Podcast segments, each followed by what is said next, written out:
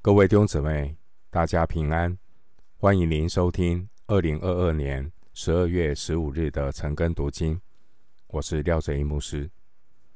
今天经文查考的内容是《传道书》第四章一到十六节。《传道书》第四章一到十六节内容是世间令人困惑的虚空。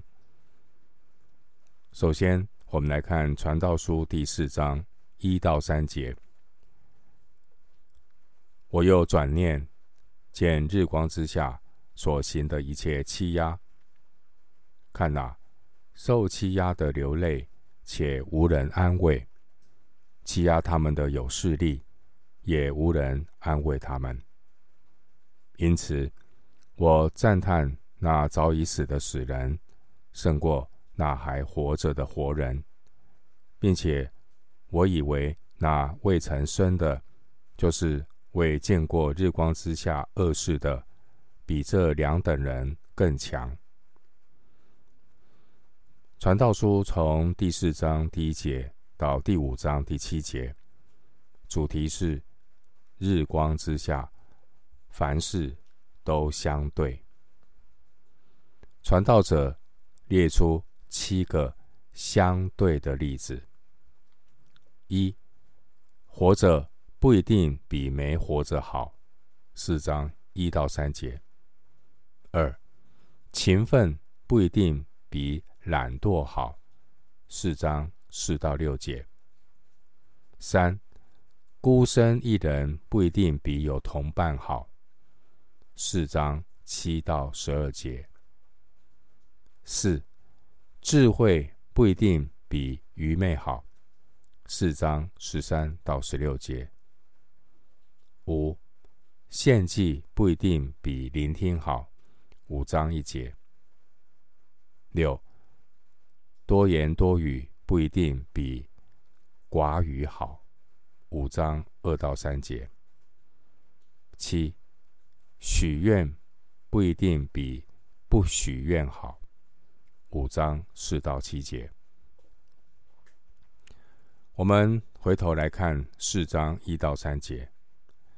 四章一到三节，作者提出第一个例子，要说明日光之下的事物不是理所当然的因果，而是会出现颠覆三观的例外。这颠覆三观相对的例外。第一个例子就是活着不一定比没活着好。经文第一节说：“我又转念，见日光之下所行的一切欺压。”传道者观察到这世界上一切不公平的事，那些被欺压的人流泪哭泣，没有人援助他们，他们得不到援助，因为欺压他们的人。有权有势。上一章传道书三章二十二节说到：“人莫强如在他经营的事上喜乐，因为这是他的份。享受自己劳碌得来的成果，我们以为是理所当然，但这一章作者却告诉我们，人生会出现一些例外。”有些人虽然得到他想得到的，但未必是喜乐，反而可能是流泪，因为在日光之下，经常发生欺压的事。被欺压的人不但不能够享受自己的份，并且无人安慰。因此，经文二到三节告诉我们，有些人活着可能。活得很痛苦，有些人是生不如死，有些人是受尽痛苦而死。因为欢乐没有痛苦多，这些人呢，他们心中愤愤不平地说：“自己又何必生在世上呢？”因为他们的人生就像一条布满荆棘的路。现实的生活如同踩在一条荆棘路上，好不容易走了一段，结果下一段路又是另外一条荆棘路。这些受苦的人很感叹：这样的人生有什么意义呢？回到经文，《传道书》第四章四到五节，我又见人为一切的劳碌和各样灵巧的工作，就被邻舍嫉妒，这也是虚空，也是捕风。愚昧人抱着手吃自己的肉，满了一把得享安静，强如满了两把。劳碌捕风。传道书四章四到六节，作者提出第二个例子，说明日光之下的事物不是理所当然的因果，而是会出现颠覆三观相对的例外。这颠覆三观相对的例外，第二个例子就是勤奋不一定比懒惰好。四章四节说：“我又见人为一切的劳碌和各样灵巧的工作，就被灵舍嫉妒。”作者他观察到，有一些人，他一切的劳碌和追求，动机是出于争强好胜，这也是虚空，如同捕风。日光之下的各种勤奋和成就，动机大都是源自于人与人之间彼此的竞争、嫉妒和比较。许多人热衷于工作，听起来好像很崇高，其实看穿了却是肤浅的。日光之下，很多人努力的动机是出于人的野心，而最终。终止于人的愚昧，归于虚空。经文第四节，人如果只是因为争强好胜而努力勤奋，这固然是一种迷失。但第五节又提醒，一个冷漠厌世的懒惰，最终也不会有好结局，物极必反。经文第五节说。愚昧人抱着手，抱着手的意思就是游手好闲、无所事事。第五节说吃自己的肉，这是比喻挨饿，游手好闲、无所事事，最终他会贫穷挨饿。经文第六节提到满了一把得享安静，满了一把。意思是指工作点到为止，但却得享安静。第六节又说满了两把，这是指工作积极进取，但却没有得到更多的满足和安息，最终只是劳碌补风。综合以上传道者的观察，这是他观察到的一些现象。他观察到人是否能够掌握拿捏好，呃，增进啊，逃避，或是应该上进，还是应该不要啊、呃、那么样的斤斤计较？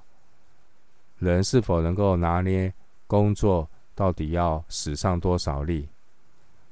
到底人能够？把自己的人生拿捏掌握的好吗？有些人是太过的努力，但是呢一无所获。那可能是他的方法，可能他是他的啊、做事的方式啊事倍功半。有些人呢轻轻一挥洒就能够得到超过他想的一些收获。弟兄姊妹，除非人生经过磨练，人才可能老练。但前提是要敬畏上帝，谦卑学习，敬畏上帝是智慧的开端。千万不要瞎忙，毫无目的的忙碌。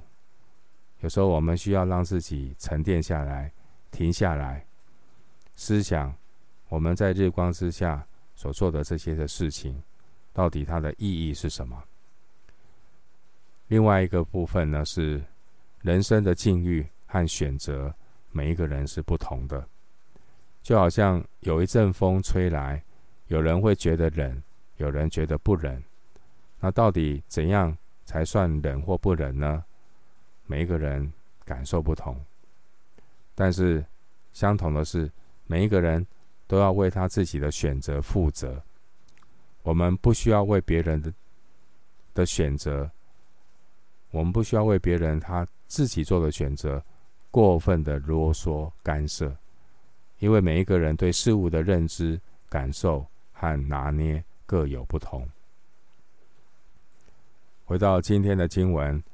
传道书第四章七到十二节，我又转念见日光之下有一件虚空的事，有人孤单无二，无子无兄，竟劳碌不息，眼目也不以钱财为主。他说：“我劳劳碌碌，刻苦自己，不享福乐，到底是为谁呢？这也是虚空，是极重的劳苦。”两个人总比一个人好，因为二人劳碌同得美好的果效。若是跌倒，这人可以扶起他的同伴；若是孤身跌倒，没有别人扶起他来，这人就有祸了。再者，二人同睡，就都暖和；一人独睡，怎能暖和呢？有人攻胜孤身一人，若有二人。便能抵挡他。三股合成的绳子不容易折断。传道书四章七到十二节，传道者提出第三个例子来说明日光之下的事物，并不是理所当然的因果，而是会出现颠覆三观相对的例外。这颠覆三观相对的例外，第三个例子是。孤身一人不一定比有同伴好。经文四章七节说：“我又转念，见日光之下有一件虚空的事。”而接下来就是第八节的例子。他观察到有些人呢，孑然一身，没有儿子，也没有兄弟，却整天劳碌，从来不满足于自己所拥有的财富。他辛辛苦苦不敢享受，到底是为谁呢？这也是空虚空，也是不幸。四章的十到十二节，作者引用当时候的三句谚语，用来诠释四章九节所说的“两个人总比一个人好”。这三句谚语所描述的是关于。旅途中可能面临的危险，包括崎岖的道路（第十节）、寒冷的夜晚（第十一节），还有会打劫的强盗（十二节）。四章十二节说：“三股合成的绳子不容易折断。”这是古代常见的一个一句箴言，在早期中东考古文献中。也可以看到相似的内容，三股合成的绳子不容易折断。弟兄姊妹，孤单是许多人会面临的问题。现代社会，我们看到许多孤独的老人，我们看到许多年轻单身一人的宅男宅女越来越多。前面四章八节说。人若孤身一人，固然可以无牵无挂，专心工作；但劳碌不息所赚得的财富，却给不出去，既无亲朋好友可以分享，也没有子孙可以继承，最终也不归于自己的享受。传道者说：“那这有什么意义呢？人一切的成就，如果没有人能够分享，不但是虚空，而且是第九节所说的极重的劳苦。九到十二节告诉我们，人如果有同伴，虽然需要去牵挂的人和分享的人好像变多了，因为有同伴，所以你可以有分享的人，但是你也有牵挂的人。但是呢，彼此配搭，一群人能够彼此配搭、彼此分享，啊，彼此分担，这样的果效总是比孤军奋战更好，并且彼此分享的喜乐也会更多。我们读四章，啊，从第八节到第十二节，四章的九到十二节是对比四章八节。两个是相反的例子。九到十二节说，有同伴比孤身一人好，但是呢，其实这也这样的好也不能够持久。同伴多和没有同伴，最后的结局都是一样的。回到今天的经文，《传道书》四章十三到十六节。贫穷而有智慧的少年人，胜过年老不肯纳谏的愚昧王。这人是从监牢中出来做王，在他国中生来原是贫穷的。我见日光之下一切行动的活人，都随从那第二位，就是起来代替老王的少年人。他所治理的众人。就是他的百姓多得无数，在他后来的人尚且不喜悦他，这也是虚空，也是捕风。四章十三到十六节，传道者提出第四个例子来说明日光之下的事物，不是理所当然的因果，而是会出现颠覆三观。相对的例外，这颠覆三观相对的例外。第四个例子是，智慧不一定比愚昧好。他的例子是十三节提到一个少年人，这个少年人指的是年轻人，好比当年三十岁的约瑟，或是列王记上十二章八节记载耶呃罗伯安。他四十多岁的一个参谋，三十多岁、四十岁，圣经都称他们是少年人。经文十三节说：“年老不肯纳谏。”他的意思是，年老的时候变得愚昧，不肯接受啊别人的劝告。这表示呢，这位年老的君王。他也曾经愿意接受别人的劝告，到了老的时候才变了啊。有一些人，你看到年老之后，要小心了。人老了之后，很容易倚老卖老，变得唠叨、自以为是、独断独行，然后很容易就变成一个令人厌烦的老人。经文第十六节说。这位后来取而代之的年轻人，其实他之后也会落入同样的循环，因为十六节说，在他后来的人还是会不喜欢他，喜欢有时，不喜欢有时，好，人生就是这样的一个过程，所以我们不必。把自己的喜乐建立在别人的喜欢和不喜欢上面。人呢，会变老，但是要留意，不要变成一个固执的老人。因此，人永远不要以为自己都是对的，不要倚老卖老，也不要以为自己有多么的重要。判断一个执政掌权者堕落的征兆。就是他的骄傲。他不愿意在群体中谦卑。他因为握有权力，自我感觉良好。他以为他的臣民非常的需要他，好像没有他不行。其实不然。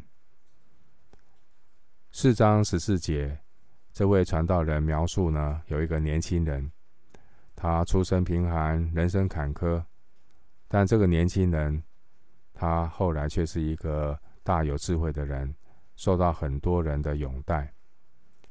然而，这样的情况也是短暂的，也是会过去的。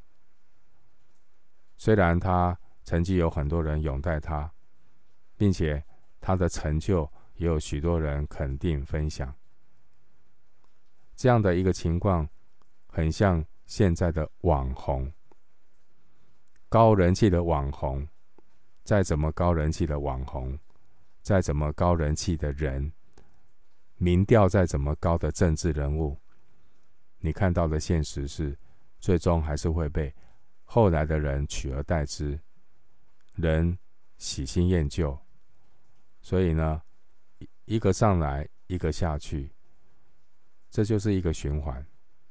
因此呢，无论一个人是智慧还是愚昧，有同伴还是没有同伴，有人分享还是没有人分享，传道者他的结论是都不能够长久。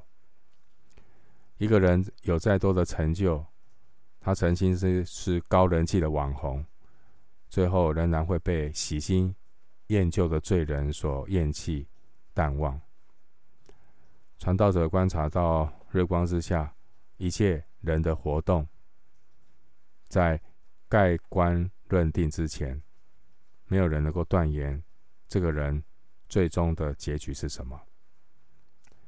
虽然我们不知道明天将如何，但我们知道神掌管明天。弟兄姊妹。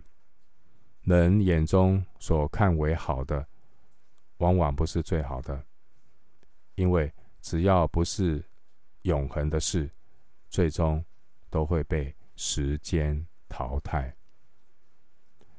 我们今天经文查考就进行到这里，愿主的恩惠平安与你同在。